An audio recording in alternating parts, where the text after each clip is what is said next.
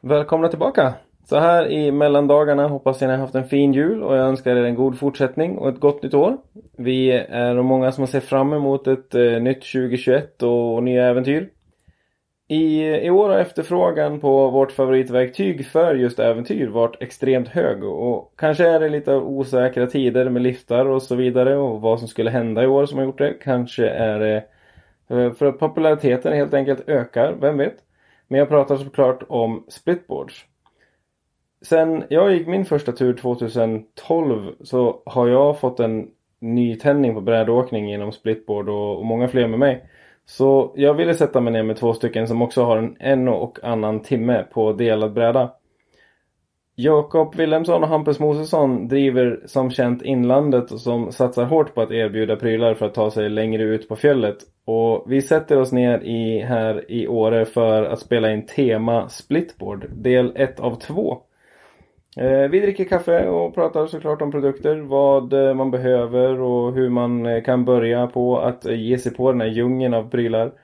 Tips på saker att tänka på inför en tur.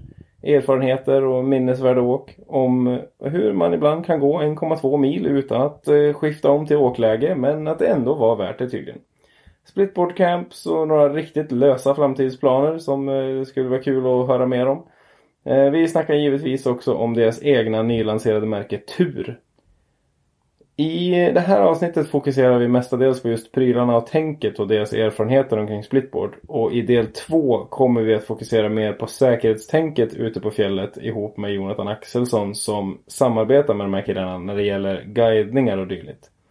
I slutet av avsnittet så droppar vi också en tävling. Eh, om en lite luddig, men eh, lyssna noga i slutet så får ni veta mer helt enkelt. Eh, givetvis så kommer ni kunna följa mer info på Instagram. Välkommen till min konversation om ämnet splitboard med de här gamla vapendragarna Jakob och Hampus. Gött mos. Radiosändning. Grö, ja. Grön och, mm. och röd lampa här nu. Ja precis, vi skulle haft en sån studio. Eh, ja men eh, trevligt, vi är igång faktiskt. Jag knäppte på micken jag. Stille. Ja, jag smög igång den. Eh, ja men trevligt. Eh, Jakob Wilhelmsson och eh, Hampus eh, Mosesson. Jakob, du är ju det du är ju rutinerad. Det här är ju det andra vändan för dig nu. Ja, ja men jag känner mig varm i kläderna. Ja, känns det bra att vara tillbaka? Jättebra. Skönt. Vara tillbaka i samma ställe. Du är ändå faktiskt den första, eller det är, det är den enda som har gått två varv. Tror jag. Som man liksom... Som kommer, kom, gör comeback liksom. Ja, det känns bra. Mm, gött. Eh, Hampus, trevligt. Ja, men verkligen. Jag har ändå jagat dig ett tag på det här. Ja, det kanske du har. det är kanske bara jag som har tänkt att jag vill Ja, jag tror mycket tanken där. Mm. Men eh, kul att vara här. Ja, men det är himla trevligt. Eh, det här blir ju lite grann av ett temaavsnitt och det känns ju lite kul eh, att göra det just mer eftersom att ni också pushar det området väldigt mycket. Vi ska prata splitboard, är tanken. Mm. Och ni har ju, jag menar, dels eh, naturligtvis gått väldigt mycket men också en, en branschvana som, eh, som gör att det känns himla kul att göra det med er. Så, så att, eh, först och främst så, jag menar, jag säger att ni har en del vana. Vi skämtade lite om det innan, att vi har, men, ni har ju gått eh, mycket förut och hajkat och byggt kickar och, och, och det visar sig det kanske inte alls har gått så mycket. Nej, då åkte vi nog ganska mycket skoter förr i tiden när vi hajkade och byggde kickar ja. så använde vi skotern. Mm. Inte när vi i Europa då så får man ju gå en del. Mm. Där är det ingen skoteråkning. Nej. Ja, på den tiden var ju splitboard fanns ju i princip inte. Nej. Alltså det var ju, det fanns men de var ju helt uh, odugliga. Ja. De var ju i princip mm. odugliga när vi började åka splitboard. Mm. När skulle ni säga att ni började, alltså när gick ni över lite grann och hitta splitboard? Då? För menar, det var ju en ganska lång tid från att splitboard kom, precis som du säger, där det var jäkligt rappligt. Alltså, mm. Jag vet första splitboarden som eh, vi som distribution sålde är ju typ tio år sedan lite drygt. Mm. Och den brädan kom ju utan inserts. Ja. Så då var man tvungen att borra den själv och göra den så det var egentligen bara en delad snowboard utan inserts. Vad sjukt, det hade jag faktiskt eh, missat. Och det är inte... Det har hänt ganska mycket på de tio åren. Mm. Vad var det för split? Får jag fråga det? Det Minns var du? en... Jag tror att det var faktiskt en tidig Travis Rice-modell Från Lim- var, ja, från Limtech. Och jag skulle säga att ett eller två år efter det så kom de ju med förborrade inserts och Karakoram hade sin liksom split 30-bindning. Ja, den första. Så där gick det ju fort. Ja, ja från att första Karakoram-bindningen kom så gick det ju extremt fort känns det som. Ja, Den var heller ingen barnlek att montera. ja det var mycket, den var, den var rejäl. Ja. Den var väldigt eh, rejäl. Men, men det måste ju ha varit då när, för då jobbade ju jag på, om jag inte missminner mig helt så jobbade jag på skidsport då och vi började med, vi hade Jones på skidsport. När första, den vevan kom. Mm. Stämmer det? Men det är nog eh, kanske sju år. Så Libtech-splitten som vi sålde då, den är ju tidigare än Ja, det. jo. Eh, men ja, Jag det tänkte stämmer. Karakoram. Exakt, Karakoram och Jones kom ju ungefär samtidigt Mm. för oss. Och det var ju egentligen då vi började tura själva lite och liksom Mm. när vi inte behövde börja med att borra hål på brädorna. Skönt. hur, eh, och hur, jag menar, från eran del då för tjusningen, liksom, vad, vad var anledningen till att ni så här, hittade splitboard och, och föll så hårt för det då? För det känns som att ni gjorde det. Ja, nu är ju Ola eh, Nygård som är, eh, också är med i ert eh, företag Inlandet är ju också eh, splittare. Det känns som att ni tre hittade det ganska, ganska mycket alla tre. Men eh, även om ni var i och för sig lite tidigare kanske. Ja, jag tror att Ola han skulle nog fortfarande inte kalla sig själv splittare. Men, Alltså. men eh, han är ju ute, han han är ute på grund av att han måste vara ute Ja. nej, men Släpa utan.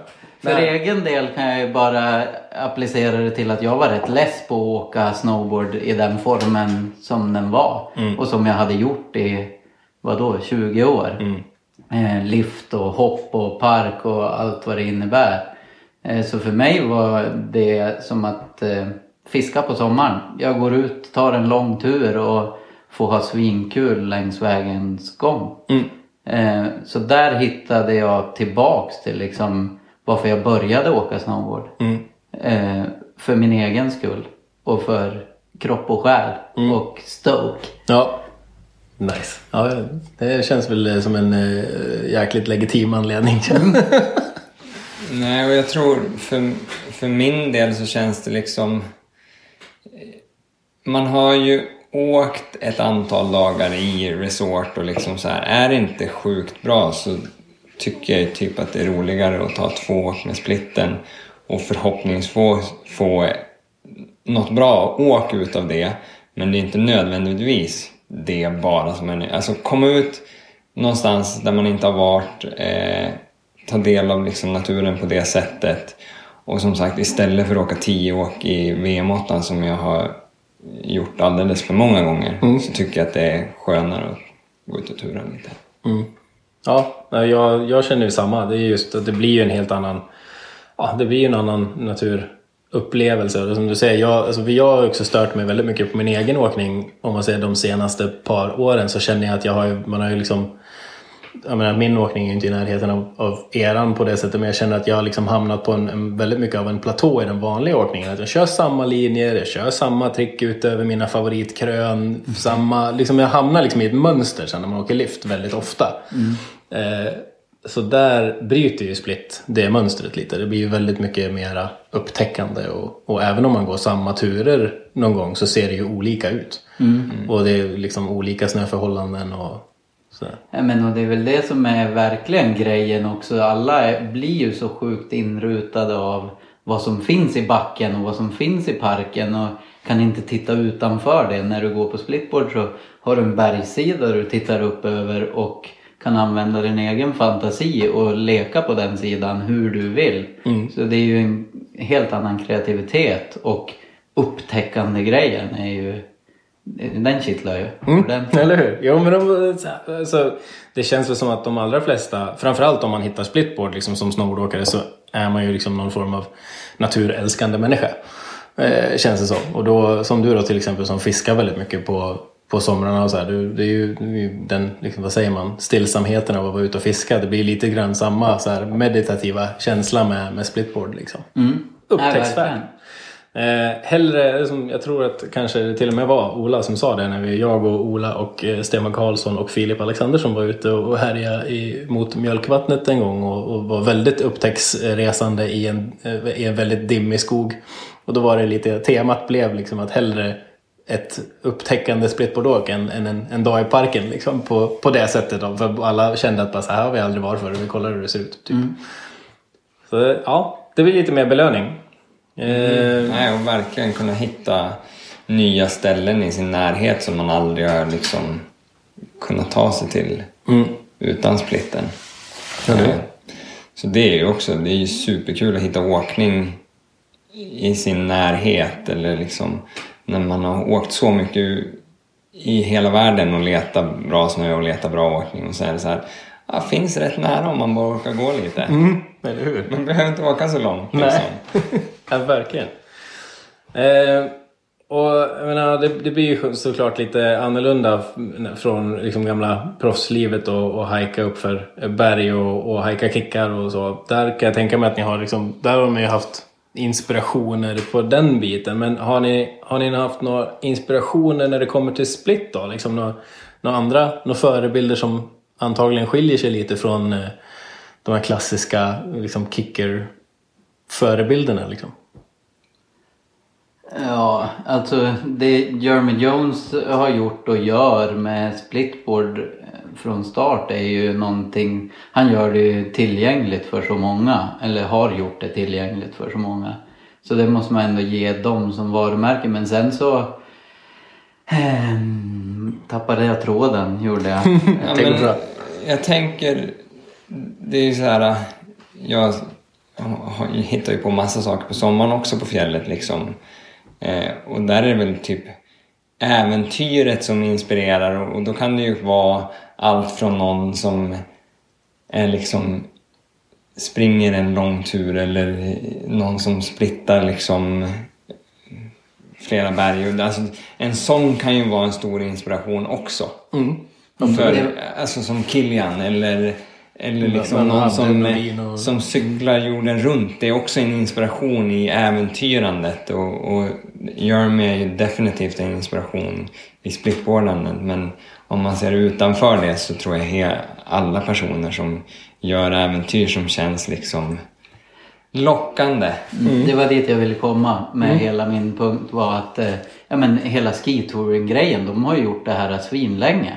Och det, det finns ju så otroligt mycket coola filmer om man vill kolla på det där folk bygger basecamp långt ute i ingenstans och turar. Och folk, skidåkarna har gjort det här jättelänge.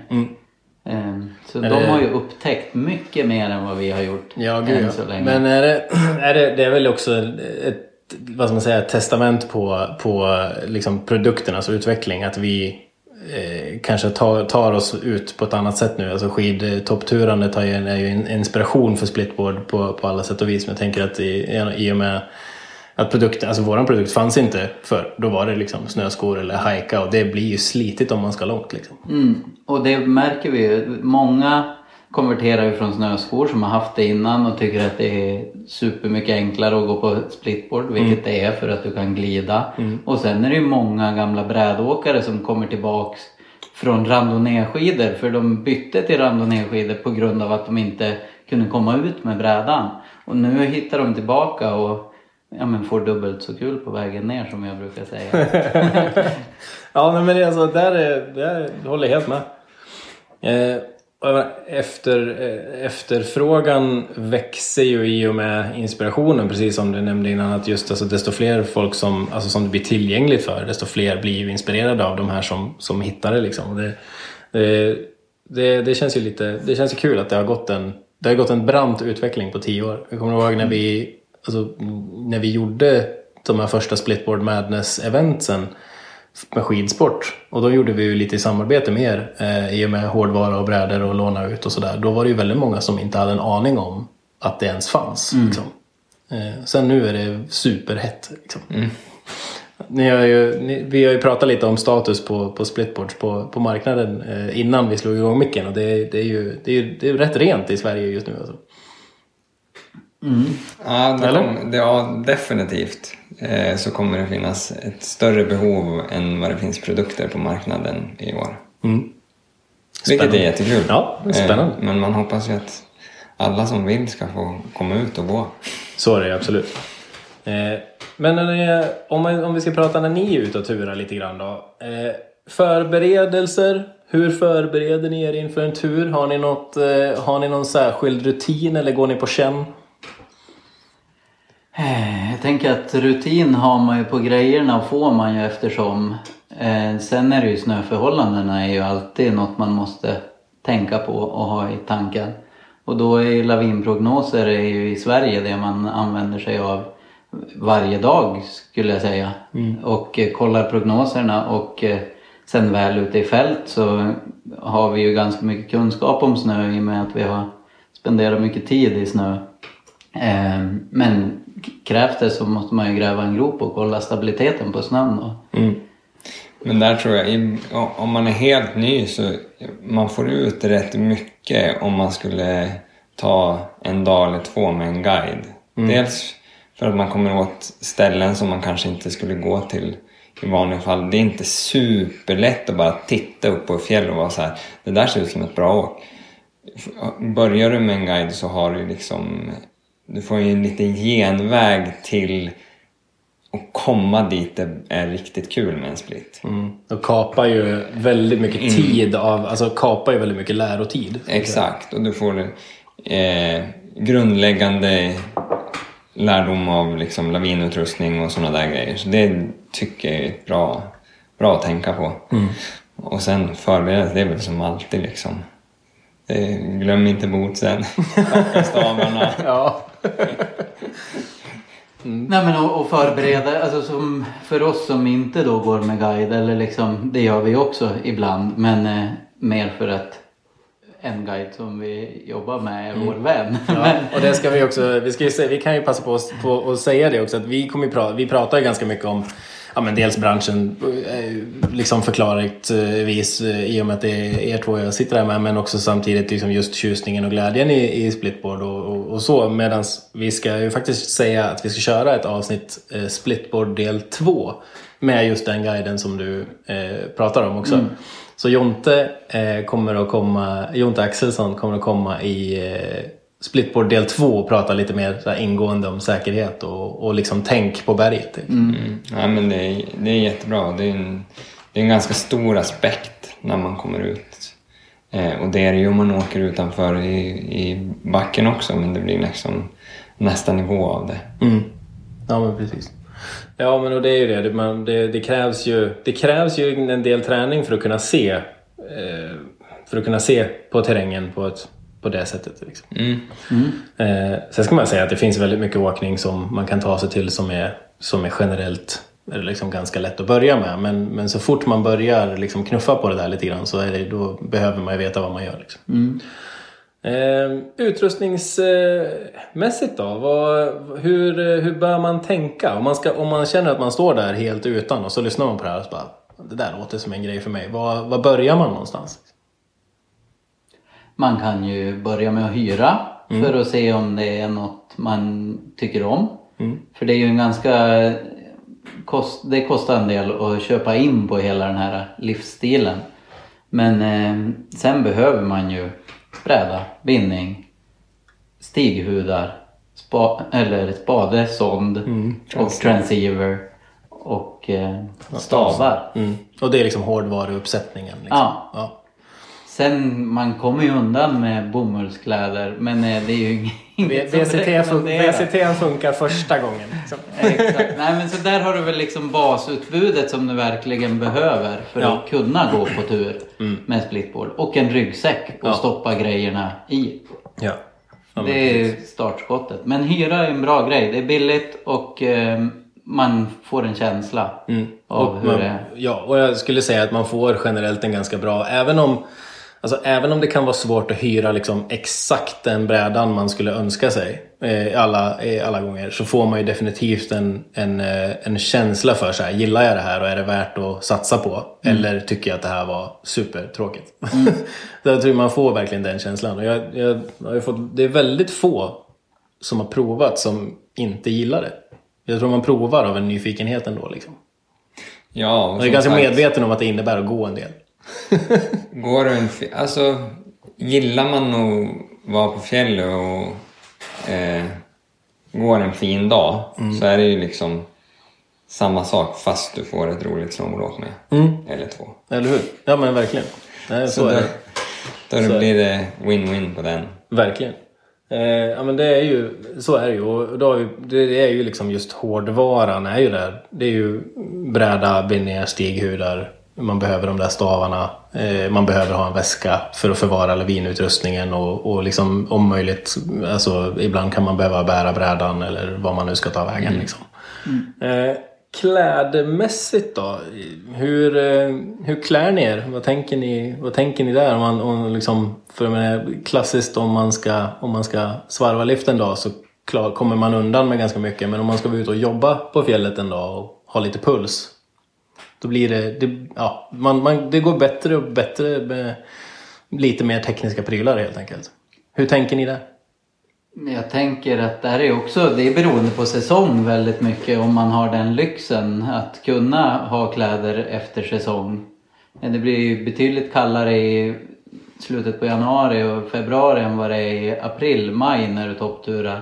Så kläder efter säsong och beroende på hur lång tur man ska ha så måste du ha med förstärkningsplagg, alltså ett dunplagg eller ett syntetiskt liksom värmeplagg. Och, Men eh, börja med gärna med ull eller syntet närmast kroppen för att transportera fukt. Ja. Och, Och ull sen- värmer ju rätt bra även om man blir svettig, vilket är bekvämt. Exakt. Och sen eh, ett mellanlager på överkropp, även på ben om du känner att du är frusen. Och sen ett, eh, ett vindskyddande skal är ju väldigt skönt i Sverige fram tills det blir vår. Kan jag tycka. Att kunna dra på sig och skydda sig från vinden. Speciellt när man kommer upp på topparna. Där det är ofta att det blåser. Mm. Det är ju också en, en eh, om man ska smyga in liksom just förhållanden och tänka på som vi var inne på lite med snö innan är att det kan ju ändras väldigt fort i splitboard. Man kan ju gå ner i en dalgång och det kan vara väldigt, väldigt varmt medan man sen kommer upp på toppen och då kan det blåsa storm. Liksom. Så att det där kan ju vara lite lurigt de första gångerna man är ute på lite större turer men man, man lär sig ganska fort. Ja, och man, ju, man vill ju verkligen ha med sig någonting som man kan ta på sig när man stannar. För det är stor skillnad på när du rör dig mot när du stannar och du kanske fikar eller bara och liksom... Åkningen blir ju bra mycket kallare än vad gåningen är. Ja, ja verkligen. Nej, och just det där med att ha, ha det där eh, värma, alltså gå relativt lätt men att se till att man har något värmande med sig är ju viktigt. För att, och det, det, det blir, kan ju vara så man Alltså det är, någon, det, är många, det är många rörliga delar i utrustningen. Man, man bör ju alltid vara noga med att ha koll på prylarna innan man drar ut. Men om det skulle vara något som felar ute när det blåser mycket och så måste man kunna dra på sig något för att skydda sig lite. Liksom. Ett par extra varma handskar eller någonting sånt där också. Bra att ha, liksom. Ja, och vad som helst kan ju hända. Du kan bli fast i dimma i... och tar dig inte ner för berget för du vet inte vart du är helt plötsligt. Och din kompis kan göra illa sig eller du kan göra illa dig. Och då kan det bli många timmar som nu är ja, helt strandad egentligen. Eller hur? Eh, Förbandslåda och kompass. Mm, väldigt bra att ha med sig också. Mm. Jag brukar alltid ha en liten, i alla fall på, på liksom dags, alltså dagsturer så har jag alltid en liten alltså miniförbandslåda med och, och som sagt en, en kompass med bara för att, för, att vara, för att vara säker ifall att det blir något. Liksom. Nej, och en sån grej kan ju liksom... Jag har min där jag har spade och sond. Då ligger den där. Det spelar Ja. ingen roll om jag går upp i backen en, en dag så den väger ju ingenting så den Nej. kan lika gärna ligga kvar där. Ja, absolut. Ja, för någonting kan ju hända på... Alltså, Du kan få hamna fel med en stålkant eller vad som helst. Liksom. Eller få skavsår. Eller för skavsår.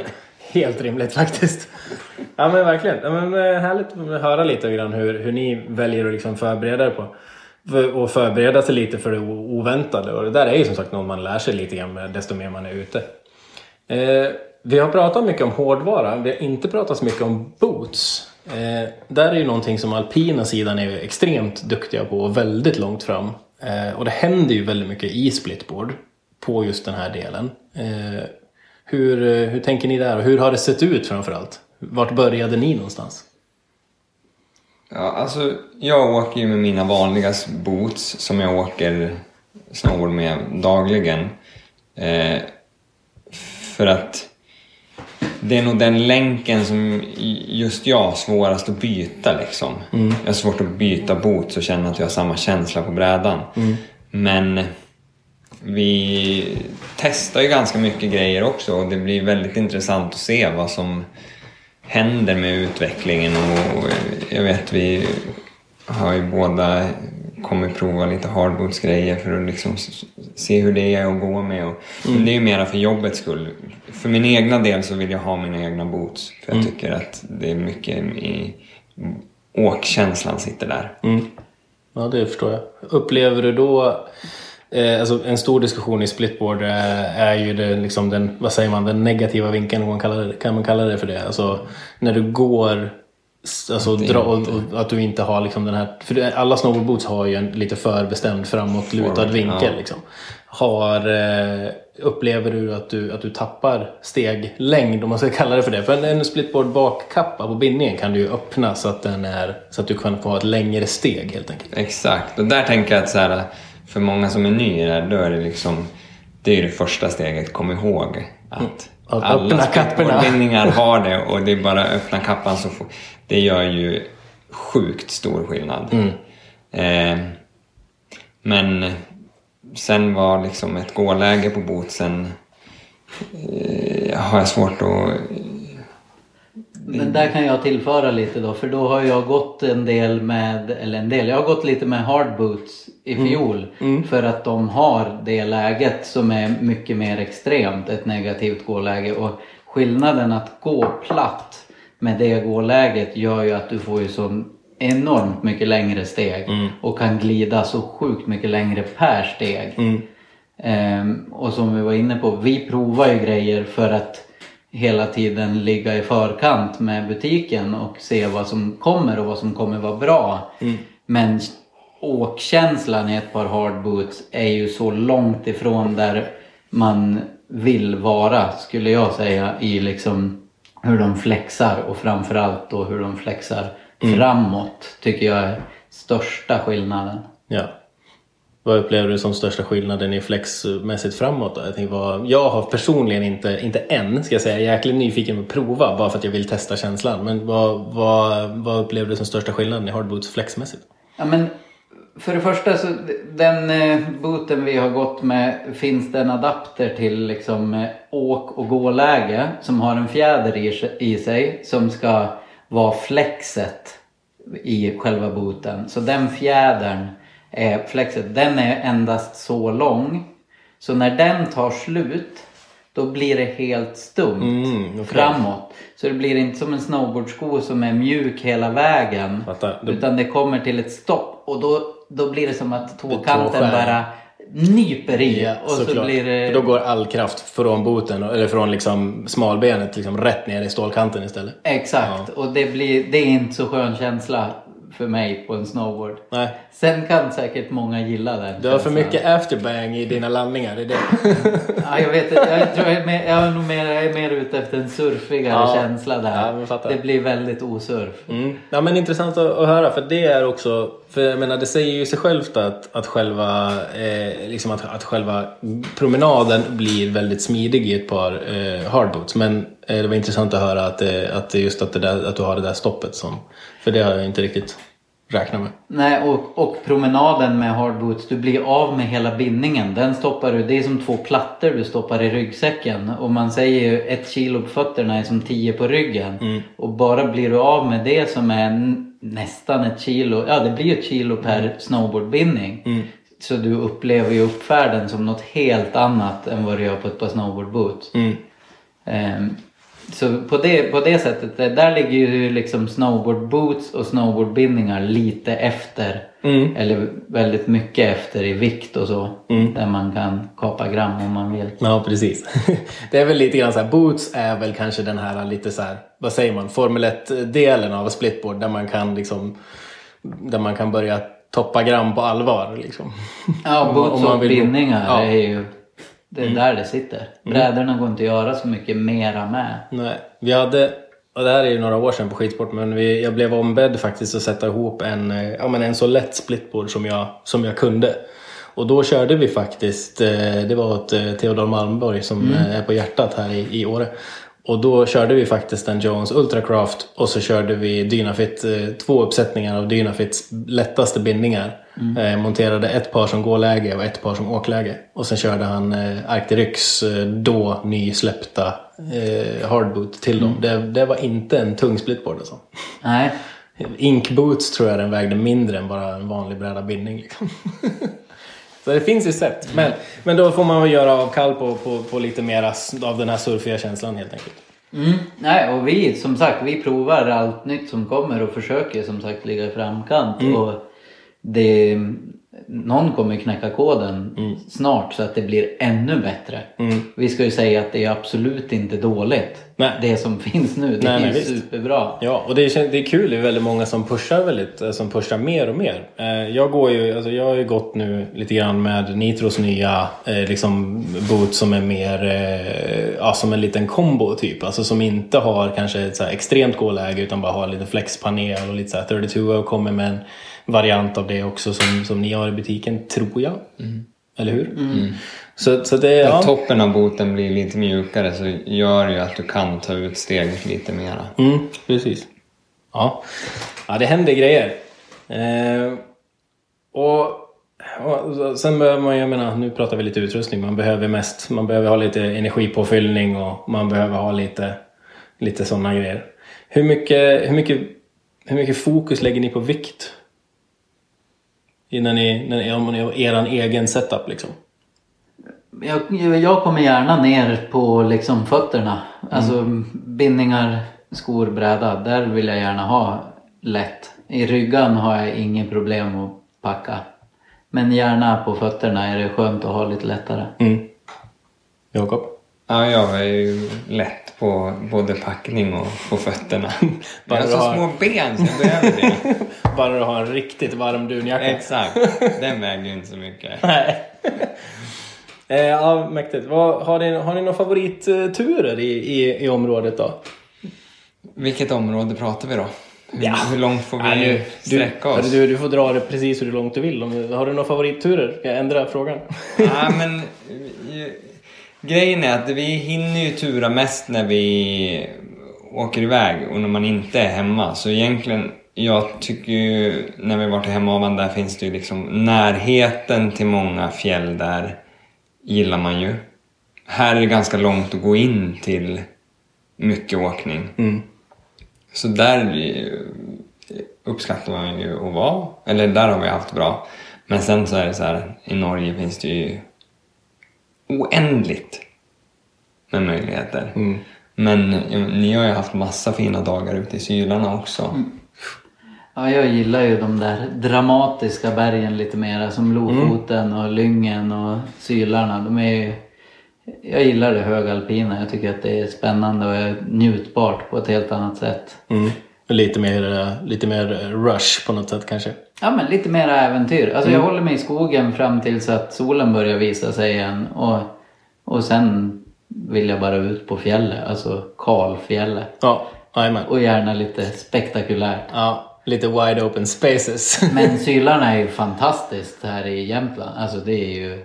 Och det är rätt lättillgängligt. Även om det är långt borta så är det väldigt Det- lättillgängligt. Om, om när man väl, jag menar, känns som att har man gjort några vever i Storulvån och känner att man är, eh, för det är ett av mina favoritområden bara för att det finns ganska mycket bra åkning inom en liten distans ändå. Så man väl har gått ut till liksom Storulvåns eh, liksom centrum på något vis, då har man ju som, då har man ändå ganska många åk man kan ta på en dag. Eh, så det är ganska enkelt. Men om man kollar, man går vidare då, om man tittar på Sylarna, så där dit går det till och med en vessla. Liksom. Så att, där behöver man inte gå den där distansen ut till Sylarna. Man kan faktiskt lyxa till det och lägga fokus på att gå där ute när man, ja, när man kommer till den punkten att åkningen är där. Liksom. Och bergs eh, medvetenheten kan man kalla det för det. Ja, när man står på toppen av getryggen och bara Ja. ser Sylarna där ja, borta. exakt. Då är det dags. Då är det dags. Ja, ja getryggen den är ju bra för att börja på men den, eh, den kanske inte erbjuder jättemycket eh, efter ett tag. Nej men perfekt eh, startbacke Mm. skulle jag säga för många. Ja, otroligt bra och den är, den är, väldigt, den är väldigt enkel. Den, är, den, är, ju- den tar en liten stund men den är ganska enkel att gå. Och den är ju framförallt så är den ju ganska så, den är, den är relativt säker. Man måste alltid tänka sig för och ha koll på vad man gör. Men den är liksom, det är inga dramatiska lutningar direkt. Och det är en väldigt fin naturupplevelse med väldigt fin utsikt. Nej, och det är liksom så här, som allt vi har pratat om egentligen. Bara att komma ut och gå några gånger kommer du lära dig så mycket om liksom vad precis du behöver för grejer och vad för grejer liksom så här vilka spare parts är det jag behöver, vad är det jag liksom behöver tänka på. Det är ju superjobbigt om du ska börja gå i liksom eh, på stora expeditioner så har, man måste, de där första gångerna kommer man lära sig massa på. Ja, ja. Och det är ju mycket viktigare då också i och med precis som du säger, det är mycket, det är mycket grejer man behöver lära sig och få känsla för. Bara hur man gör skiftet är ju bra och liksom det är bra att träna hemma innan, innan man ska ut. Men, men just bara så man får en rutin på det. Men just så att man inte tappar någon stighud som blåser iväg. Eller man, man lägger ner brädan utan eh, stighud och glömmer bort det till exempel. Det finns ju historier som, om folk som har gjort det. Eh, och det kan ju bli långt vi att måste- hämta den där brädan. Verkligen. Men något vi måste tillägga som vi faktiskt inte har sagt är att alla som vistas utanför pister eller pistat område ska ju antingen ha en guide eller ha gått en lavinutbildning. Ja. Så man har den kunskapen. ja, så är det absolut. Och, och kan bilda sin egen uppfattning om hur farligt är det här eller vill jag göra det här? Mm. Istället för att ta rygg på han man tror kan eller hon man tror kan. Ja, då, så är det absolut. Just att, att kunna skapa sin egen uppfattning. För ibland kan det också vara så att man hamnar då i en, en situation med en grupp om man, är, om man är lite ny själv. Och hamnar i en situation med en grupp där liksom kanske beslut pushas lite längre än vad man själv är be, bekväm med. Och då är det viktigt att kunna göra den värderingen för sin egen del också. Ja, det finns lite att lära sig. Men då, just det jag skulle säga att då, där i det fallet så är ju getryggen ett exemplariskt bra ställe att lära sig. Eh, och, och det är bättre att då gå de här lite lugnare turerna för att få lite koll innan man beger sig vidare. Liksom. Och inte vara för ivrig. Har ni, någon, eh, har ni något eh, så här väldigt minnesvärt eh, åk som ni säger det åket? Ja, vi, vi har nog börjat bygga på en bra arsenal tillsammans tror jag. Jag har gjort Men- några riktigt elaka grejer alltså. Den, den första roliga som vi gjorde var ju hemavan som var som Jakob tyckte var extremt spännande. Och där jag Framförallt när, där vi skulle åka från början. Där det var blankis. Så vi var så här, kanske om vi går lite högre upp det blir bättre. Så man, nej det blir inget bättre. Det är bara lite längre ner Ja. just nu. Men då fanns det ju en fin ränna på andra sidan och rännan var ju, vi mätte den till 55 till 45 grader i princip hela vägen uppifrån och fallhöjd på säkert 800 meter eller något. Och i efterhand så tror jag faktiskt att vi var först att åka den där rännan för jag har hört, hört mig för med locals och ingen som jag trodde skulle ha åkt rännan innan hade åkt den och vi träffade den i som prima halvmeters bra packad svensk snö Så där ja. utan att det var ostabilt. Och som sagt, vi gick in dit för att åka ett helt annat åk. Som vi började gå och liksom bara såhär, det kommer aldrig gå. Nej. Vi kommer halka av det här innan. Och så bara vände vi oss om och så bara, men där kanske vi, vi kanske ska försöka på den sidan Mm, ja, istället." ta den där istället. Kanske all snö som skulle ha varit här ligger där. Ja, nej, men det var, det var väl första milstolpen Ja. så för oss tillsammans i, det, i den grejen. Mm. Men och där är vi ju också inne och snuddar på något som är väldigt bra. Att ha alltid mer än en plan för vad man ska göra på en dag. För det kan ju drastiskt ändras när du ställer din fot på snön. Så alltid ha helst en plan D, G, H. Ja, så man kan byta fokus om det känns för ostabilt eller att det är isigt som i det här fallet.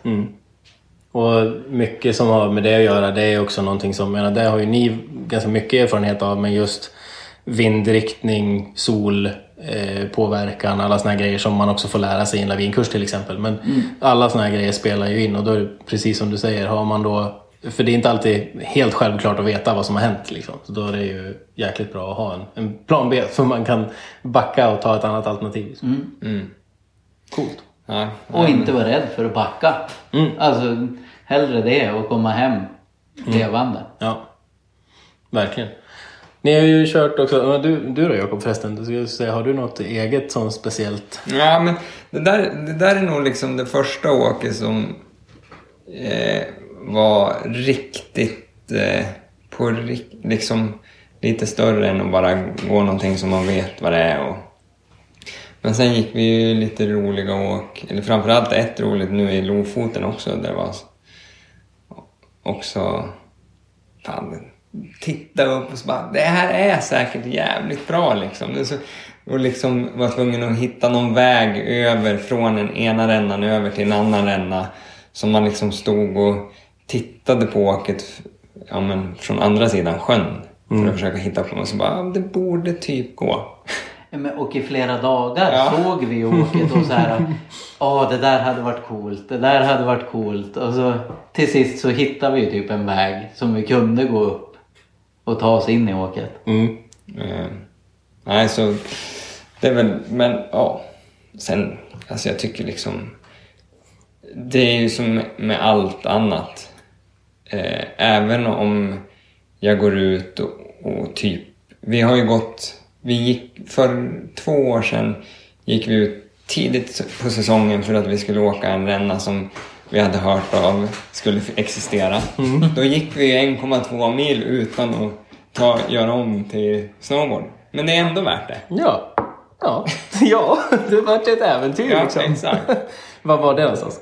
Eh, I Skäckefjällen. Okej. Ja, det är lätt hänt att det blir lång promenad. Mm. Lite kaffe på fyllningen. Yes. Jajamän, viktigt. Nej, och jag skulle åka den i år också, så jag har gått dit i år också. Det Det var för lite nu med, eller? Nej, det, det är liksom, den har en tendens att dra till sig moln. Ja. Så man ser, eller jag har varit där två gånger då och inte sett rännan fortfarande. Okej. Men Jonte säger att den ska vara där så. Ja, Jonte säger att den är där. I vanliga fall så brukar man man- Det är bara, han, är ju, han, är, han brukar ju ha bra koll på det där. Ja. Man börjar ju undra. Ja, eller hur? Han har ju också varit... Han kör ju guidningar på... Ni har ju lite, lite splitboard-projekt i och med inlandet också med... eh, Med era, vad ska man säga? Som, ja, vad ska man säga? Expedi, små expeditioner som man kan köpa med sig på helt enkelt. Vad ska man kalla det för? Ja men splitboard camps. Ja. Eh, Mindre avancerade och mer avancerade har vi kört tillsammans med Jonte. Eh, och Jonte på grund av att han är ju han var ju en av de första som är liksom guide på splitboard.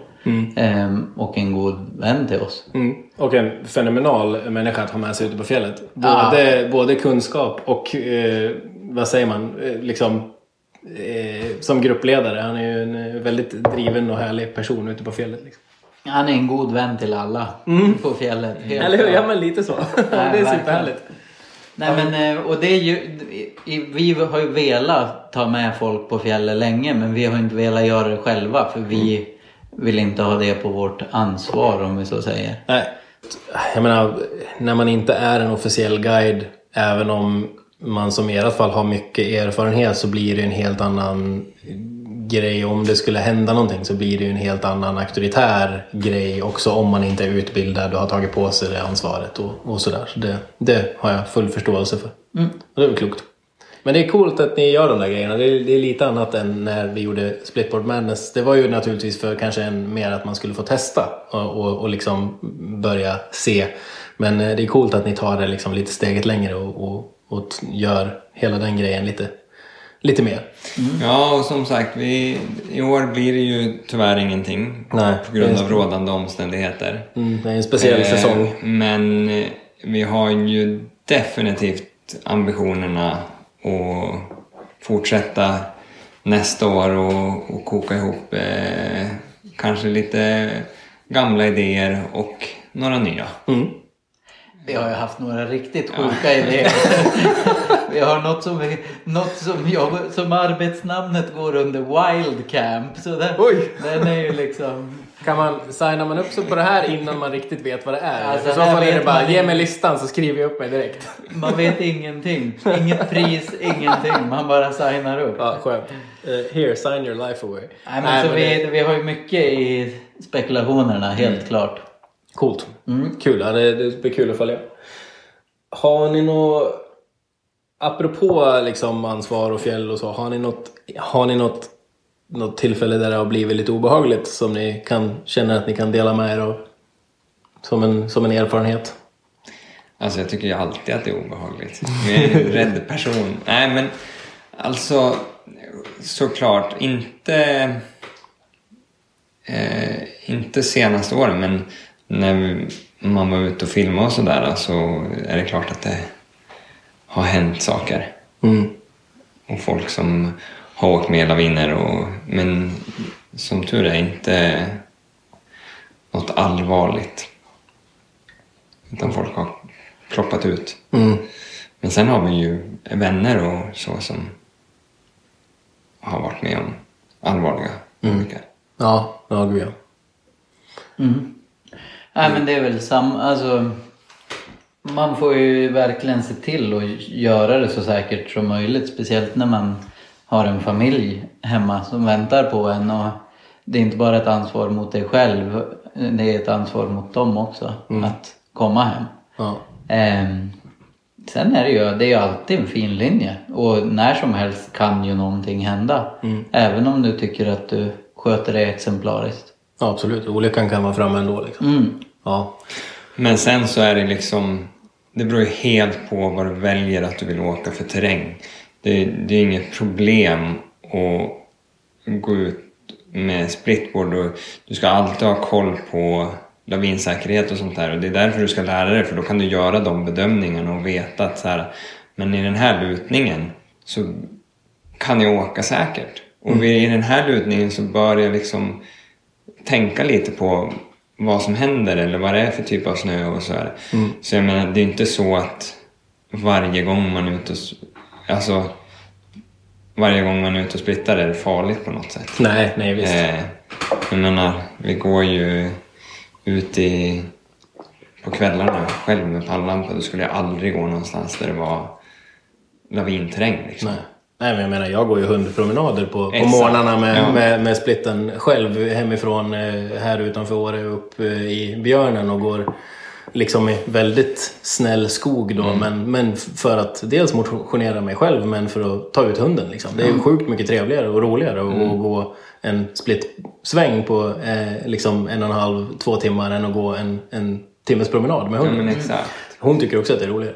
Det finns ju en väldig bredd där vad man kan liksom... som Absolut. Sagt, gillar man att komma ut så kommer man gilla och Gillar man att komma ut och åka snowboard så är det en riktigt bra kombination. Och sen vilken nivå man gör det i är ju upp till personen. Ja, absolut. Ja, eh, jag menar det, det, det är verkligen som du säger att man, kan, man ska definitivt anpassa sin egen, eh, sin egen önskan och ambition. Men, eh, men det, är, ja, det, det är svårt att, att prata om eh, splitboard utan att reflektera över allvaret i vissa Exakt. delar av det. Ja. Men det är ju framförallt så finns det otroligt mycket glädje och, och, och trevligt i, i splitboard eh, utan att behöva ta speciella stora ris- risker. Precis. Har ni några, har ni några, den, här är den här tycker jag alltid är lite kul. Eh, Många som är ute i fjället med utrustning överlag. Har ni några särskilda OCDs? Har ni några så här speciella liksom att den här måste ligga i den fickan eller den här måste med eller någonting sånt där. Förutom liksom de grundläggande. Alltså jag förstår att jag menar, man har lavinprylarna på den, det ställe man har dem för att man vill vara snabb och effektiv i, i, i någon form av sit- nödsituation. Men har ni någon så här särskild pryl eller någon så här, har ni någon sån grej som ni brukar ha med? Inte härifrån. inte heller det. Ingen så här rutin som eh, vid liksom eh, skifte av, av prylarna eller något klädplagg eller någonting sånt. Liksom. Nej, inte vad jag kan komma på. Nej. Som sagt, Nej men det... det, det jag är mest rädd för det är ju alltid när man inte åker med bootsen på sig Ja. i bilen så är det alltid att glömma bootsen hemma. jag tror att det sitter i från stryntiden för då var det så jävla långt om man glömde bootsen. Och åka ner och hämta. Ja. Hampus, har du fått kört tillbaka någon gång när han har glömt bootsen? Nej, jag, jag, jag, han, han hade lärt sig när vi var i Stryn Ja. tillsammans. Ja. Han har redan glömt dem några gånger. Exakt. Det var brorsan som Jag fick läsa det. Nej, jag tänker att det var Jonas som glömde bootsen. Ja, det är mycket möjligt. Han har splittat ju rätt mycket nu också. Ja, han åker ju mest av oss för tiden. Definitivt. Ja, vi var ju och körde riktigt fina åk där på hans eh, baktomt där i, i Funäs när, när vi gjorde hans avsnitt. Det var supertrevligt. Ja, ja men härligt. Det, det känns som att ni... Det, alltså jag tänkte det, en sån här liten OCD som är, som, som är så här lite hemligt knep brukar ju annars vara den där eh, silvertejpen runt staven. Det brukar ju vara en klassiker. Mm. Ja, jag har den i sån där uh, First Aid Kit istället som alltid är med. Ja. Men, Ja, eh, och, det, det, ja, men det är ju, och det är väl ingen OCD utan det är väl bara att Förberedelse. Ja. Ja. Och det är ju, First Aid Kit är ju ofta för kroppen. Men man kan ju också ta med sig ett First Aid Kit för bindningar och dylikt. Mm. Jag har haft eh, väldigt stor nytta av silvertejp när tailfästet på, mina, på ett par stighudar gav upp en gång. så det var väldigt bra. Nej, men, och kan man lösa saker på plats så är det jättebra. För det är rätt trist om du har kommit ut en och en halv mil ut i vildmarken och så pajar ankelstrappet och du kan inte laga det. Alltså då är det ju... Trist. Ja, Ja, det det, är är trist. jobbigt att ta sig Ja, hem det är framför allt. trist. ja, för att gå ner igen. Eh, men det, det känns som att vi har ju liksom betat av ganska mycket av det, vi, det som vi hade liksom i, i, eh, i tanken för Split och, och liksom våran vy av Split känns det som. Är det någonting särskilt som ni tänker på som vi har eh, gått förbi? Alltså det går ju går så mycket mera djupgående i produkterna om man vill det och jag vet inte om det är här vi ska göra det eller om man tar Jag, det ett jag går ju jättegärna ner den vägen. Jag älskar den vägen och det vet du ju. Vi kan ju, vi kan ju faktiskt, eh, på tal om det, kan vi ju reflektera lite över ert nya projekt. Ja precis, vi har ju startat någonting ehm, som heter Tur Snowboards. Ja. Ehm, och där har man ju fått extremt mycket kunskap i hur man... Ja, nu har vi ju åkt snowboard och vi har varit med vid sidan av när man bygger snowboards och hjälpt till och ge input men vi har ju faktiskt aldrig gjort det själva. Ehm, så vi har en bra grundkunskap men sen att applicera det här till en masterpiece som man hoppas att det blir är, det är ju lättare sagt än gjort. Mm. Men en Men- spännande process då. Superkul och eh, supernördigt. Mm. På- Och det älskar ju du. Ja men det är, ju- det är ja verkligen. Mm.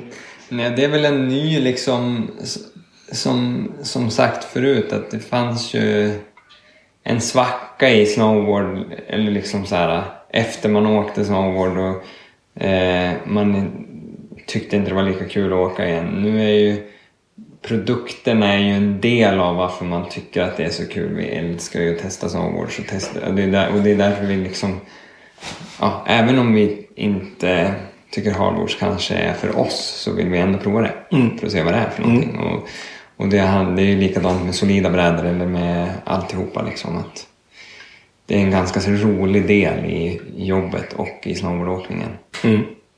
Mm. Mm. Ja, vi har ju spenderat en hel del tid och testat tillsammans. Och Det är väldigt, eh, det är ju kul. Jag kan förstå att, eh, att tjusningen med att ta all den där liksom testerfarenheten och, och, och liksom, eh, försöka skapa någonting eget. Mm. Coolt ändå. Och ni, och ni har ju splits av, ni har ju två modeller och splits av dem. Är, är tanken att ni ska ha det konceptet eh, lite grann framåt? Att ni ska kunna erbjuda splits av, av de modellerna ni tar fram? Eller har ni någon, eh, har ni någon, finns det en framtida tanke som du vill dela med dig av? Det finns eh, framtida tankar helt klart. Men, eh, och det där är de två brädorna som vi anser är grundstommen i vad man vill ha i snowboardåkandet. Sen eh, vi har ju en helt ny modell som vi håller på att jobba fram. Eh, när den kommer, det tänker vi ha osagt. Ja. Men eh, sen om den kommer som split eller inte, det vet jag. Det, vi, har inte vi, vi har lite idéer och tankar men vi är inte där ännu. Men vi kommer nog, om vi tycker att brädan passar som split så kommer vi splitta den. Ja, Ja. det är väl rimligt. Mm. Hur lätt är det, alltså lätt är ju att ta i, men hur rimliga processer processen om man säger om ni tar fram en modell som ni säger, den här blev, den här blev bra, det här vart riktigt, vi, vi aceade den här liksom. Va, hur stort är steget då till att också göra den i en split? Om man tänker liksom just kontakt med fabrik och det blir andra inserts. Det blir, är det en stor process eller är det ganska smidigt? Relativt smidigt men man måste ju ha i åtanke att det är två skidor som vi handskas med och att de måste ju förstärkas därefter på olika sätt och vis. Så brädorna kommer ju inte vara exakt likadana men så nära det går. Eh, Men relativt enkelt med den fabriken vi jobbar med och de har så mycket kunskap som vi får ta del av vilket är supertacksamt. Så man inte behöver finurla ut allting själv. Precis. Nej, men jag tänker det för att en split är ju, det är lätt att tänka som den klassiska skolan där man, man, man tog en slut gammal bräda ur garderoben och så kapar man den och så borrar man hål i den. Det, det är lite annat liksom, att, att, producera en split kontra en, en solid bräda för att en split, även om man det är nog lätt att tänka sig att den bara, det är samma bräda men den är kapad. Men den kräver, alltså i och med att du delar brädan så kräver den ju andra element i sig för att kompensera för att den är delad. Nej, verkligen. Så det är två vitt skilda grejer. Och det märker man ganska fort. Har man delat en bräda en gång så tror jag man märker att den blir slut rätt fort som skida. Riktigt fort. Riktigt fort går det. Men, eh, men det är väl, det är väl också någon form av grundpelare, så här DIY, eller DIY säger man. Eh, Absolut.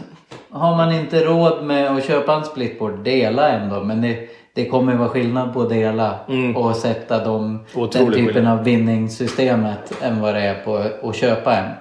Men eh, har man inte pengarna, kör. Ja, eller hur? Kom Ja. ut bara. Absolut. Och så får man ta det när, när, man, har, när man har hittat det och har möjlighet. Liksom. Ja, kul! Ja, det ska bli väldigt intressant att se eh, framtiden av, av Tur Snowboards. Det, är- det, är- det är coolt med ett, eh, eh, vad ska man säga, nytt eh, skandinaviskt märke. Mm. Ja, det känns superkul. Mm. Ja, nej, verkligen. Det blir spännande Ja, det är främst. se vad som händer. Verkligen. Hörni, eh, tre snabba om vi ska avsluta då. Som, eh, jag säger alltid det, men det är Micke Sjöbergs eh, bidrag till den här eh, lilla podden. Mm, härligt. Ja, eller hur? Något ska han ha. Ja, ja. Tre snabba. Stance. Kör ni, kör ni olika stance på splitten kontra vanliga brädan? Hampus? Eh, nej, men tyvärr. Jag, jag vill, men jag har svårt att ta mig dit. Och vad kör du för stance? Eh, minus 6 plus 26. Ja. 27 blir det ju. ja. Ursäkta ja. mig. Ja. Ehm, ja, den är det. Mm. Brett. Lagom. Mm. Men eh, runt 57. Här har ju du förresten, har inte du en liten OCD här att du brukar, eller åtminstone hur du monterar? För när vi, minns när vi har testat brädor förut en gång, då har du haft så specifika skruvhål som du sätter bindningarna i och sen har du maxat ut dem för att vi diskuterade liksom kraftöverföringen ifrån bindningen till brädan kontra hur bindningen satt i skruvhålen. Är du med på det? Är du med på det? Mera flex i bindningen skulle jag säga att jag eftersträvade då. Mm. Med den typen av bindning som jag åkte på då. Ja. Det, men det är helt rätt. Ja. Nu gör ju bindningsföretag så att det flexar bättre med brädan. Mm. Hellre än att det är en stum bottenplatta över hela brädan. Mm. Så det behöver man inte tänka lika mycket på. Och det, det var ju mera bara tips Ja, men- och tricks jo, och men det känsla. känns som en, Surfigt igen. Vi kommer in på exakt. Jo, men det, det, liksom, det känns som att du har haft den där undersökande liksom, tekniska mm, tänket liksom, hela vägen. Mm. Nu skulle du kunna köra en tävling här på Jakob.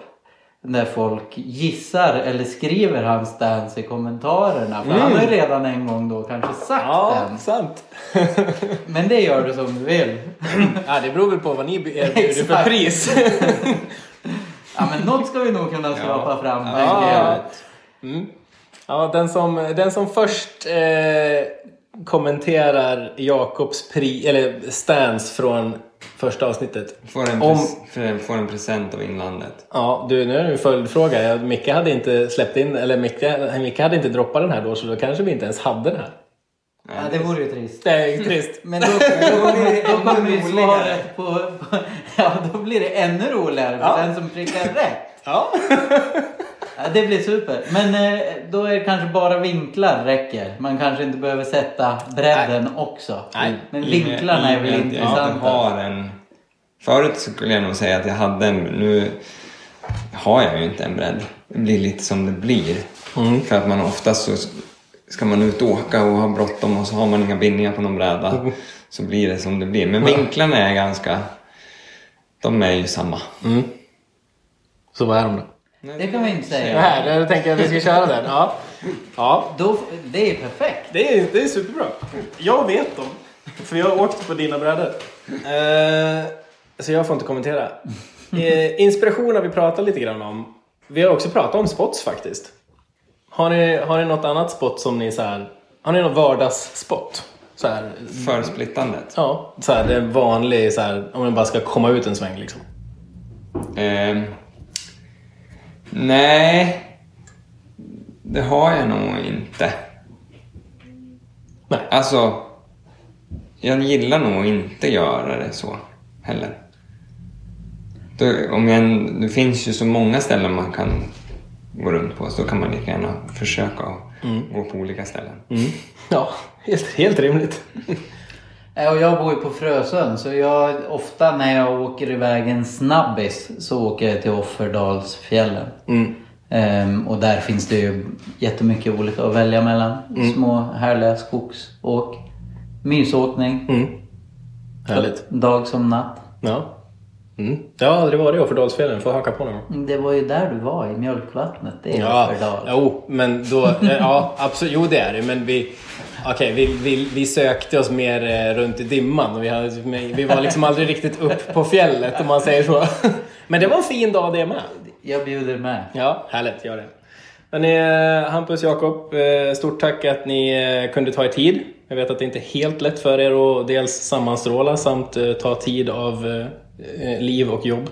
Så att, eh, stort tack, det var supertrevligt att ha er med. Så får vi se fram emot eh, Splitboard del 2 med Jonte sen. Mm, det blir ju superintressant. Mm. Och tack så mycket. Tack! Mm. Ha, det gött! Detsamma. Ja. Har ni lurat ut Jakobs stansen? Gissningsgamet är igång och den som eh, först gissar rätt på Jakobs vinklar vinner en present från inlandet. Följ Instagram noga för att hålla koll på leken och eh, om ingen gissat rätt innan del två av Splitboard-temat med Jonte släpps så vinner närmaste gissningen helt enkelt. Eh, kul att ni ville hänga med oss och prata om hur delad glädje är dubbel glädje. Eh, och jag hoppas att vår diskussion kunde bidra med lite pepp och kunskap inför topptursvintern. Eh, så ser vi fram emot del två helt enkelt. Tack för den här gången. Tack för att ni har lyssnat. Eh, god fortsättning. Eh, mitt namn är Joel Söderström. Och det här har varit Snowboardpodden Splitboard.